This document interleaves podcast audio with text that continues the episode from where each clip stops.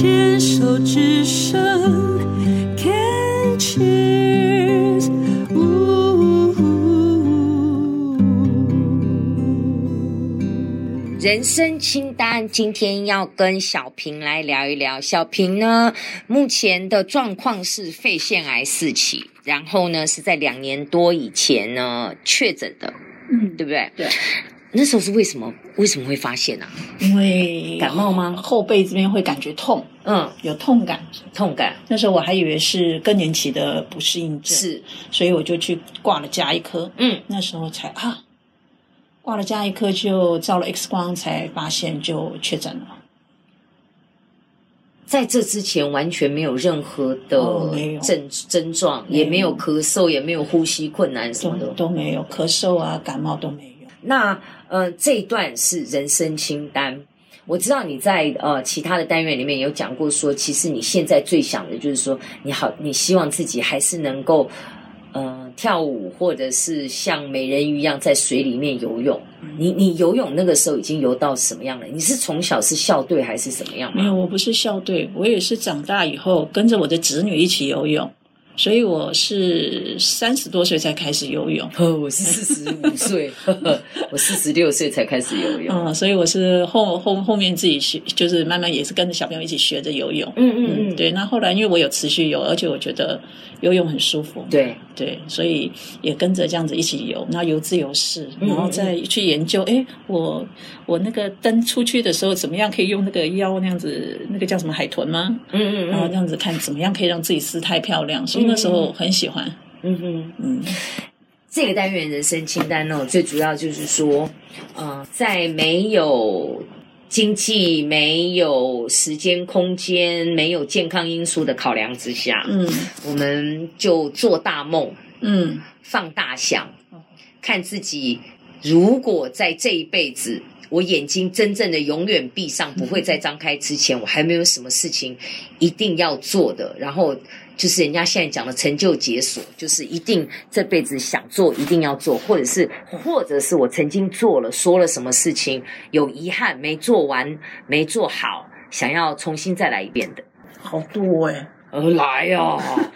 哦，你是第一个哇！五年下来这样子这么多两百两三百位癌友，你是第一个说好多的，因为很多人第一个说。没有了，没遗憾了，我想最好是，然后聊一聊，哦，就全部都有了这样。我想要做的是好多，譬如说，我想要有一个大花园，嗯，那个花园应该可以说是一个农场。那怎么照料啊？啊你看，实际面来了，要这么实际吗？对，因为你还是要可以做到的这样。好，那我会慢慢来，我会有先照料一些香草，照料一些水果，譬如说要什么样的水果跟香草。我要很实际哦，香草我可以练那个迷迭香，OK，还有茶树，茶树，嗯，这两个都是可以练精油的。所以你对于精油很有研究。我喜欢香的味道，嗯，OK，嗯，而且如果说这样可以的话，还可以有一点经济价值来作为我农场营运的一点资金嘛。漂亮欸，然后我要种水果，什么样的水果？我喜欢吃榴莲。好啦，台湾很难种。对啊，好，那我就种柠檬。而且榴莲，你真的不知道要种到几年以后，它才能够真的结果子了。如果十生苗要三十多年，但是我们可以买嫁接苗，嫁接苗应该十几年就可以结。很显然，你有做过功课了。对，你很喜欢吃榴莲哦。我喜欢啊。榴莲不是火，诶，火榴莲到底火气大还降火的？生火的，坐月子要吃的。哦，真的哦。嗯、我我。我吃过两三次，觉得嗯，been there done that 哦，尝过了，试过了，好，谢谢。嗯，好好吃哦。我跟你讲，我发觉那个东西，我后来没有再继续吃的原因，我发觉它是吃了会上瘾的。哦，那因为它是你前面吃，你光闻那个味道，你会觉得翻白眼。可是当你吃了一口之后，你会觉得好恶心。黏黏的，黏黏黏。可是你再吃第二口、第三口，你会开始真正尝到那个榴莲的滋味。哦、对呀、啊，跟它那个好吃的那个感觉，跟那个回韵。对，跟那个回韵，然后再下来，你再一直吃，一直吃，你就会屌屌。这样也有关系吗？没有关系啊，嗯、个人选择。我我我就是后来发现说啊，原来榴莲，因为我会好奇，嗯。我闻到那个味道还是会翻白眼，但我就会好奇说，为什么人家那么爱吃？我就真的去试过的时候，我可以去体会为什么爱吃榴莲的那种那种倾向，我可以知道了。我不会翻白眼说：“哎呀，那么臭，干嘛喜欢吃？”我不会，就说：“哦，我懂了，为什么你们爱吃？好吃，真的好。种榴莲，你刚刚说还种什么？柠檬，柠檬好种。对，你有没有想？种什么样品种？我看你觉得应该有有做过很多的研究，这样什么样的品种啊？就什么香水柠檬啊，嗯、莱姆啊，要呃，就就就那个可以榨汁的柠檬就行了。为什么？因为我觉得柠檬它的用途很多。嗯，柠檬 C 本来就对人体很好。柠檬也有精油哦。对，嘿，柠檬也可以叫精油，然后柠檬皮也可以利用，嗯、然后柠檬还可以做醋，所以我觉得它有很多的一些。加工。那你有没有想过，现在家里就种柠檬？我家有一棵，对不对？我好像我以前也种过，真的。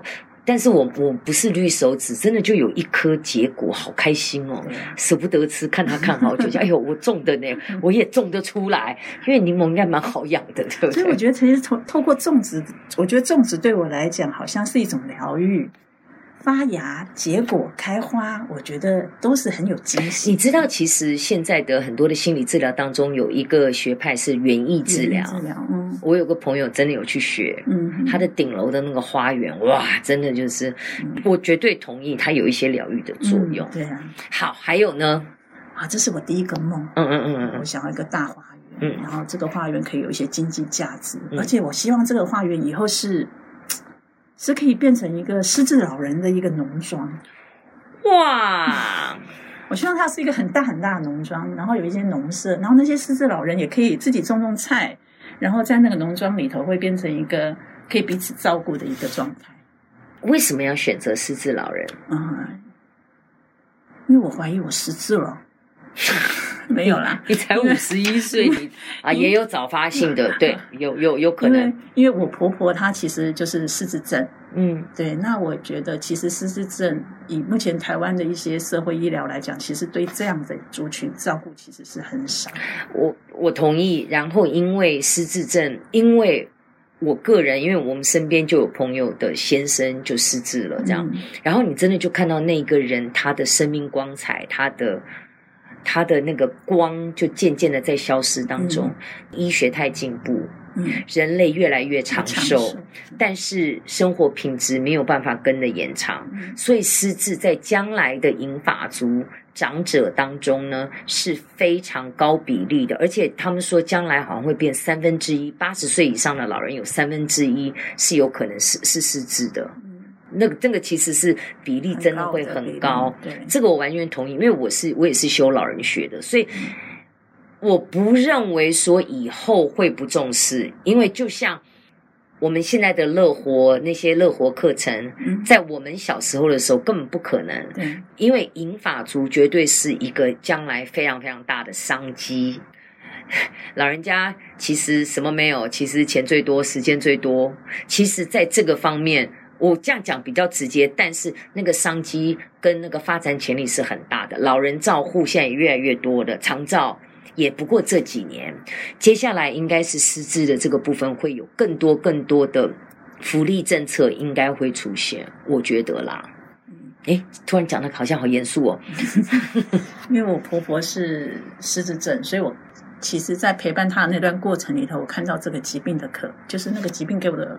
那个冲击冲击很大，然后我曾经看过一个欧洲的影片，我不晓得是瑞士还是哪一国，它就是有一个失智村，嗯，然后所有的那个失智老人，他们生活在那边，然后他们也可以在那边消费，就像一个正常活动一样。然后，但是他就是有一个照顾机构在那边 take care 他们。我觉得瑞士比较有可能，那个福利国他们真的可以办得到这样。嗯，所以我看了那个影影片，其实我还蛮蛮震撼的，是哈，嗯，所以我觉得。如果说我们的社会可以把这样的一个族群都照顾这么好，其实我觉得那人的那个生命光辉就很可很可贵。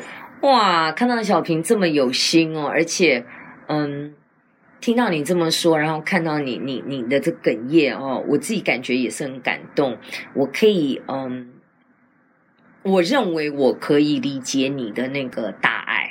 然后跟人之间的那种在乎人的那种情谊跟那个那个爱意，那个那个才是真正的那个大爱。当然啦，因为看到婆婆她她的那个失智的过程，绝对也是你身为一个照顾者，绝对也是有一些些深刻的一个体会，对不对？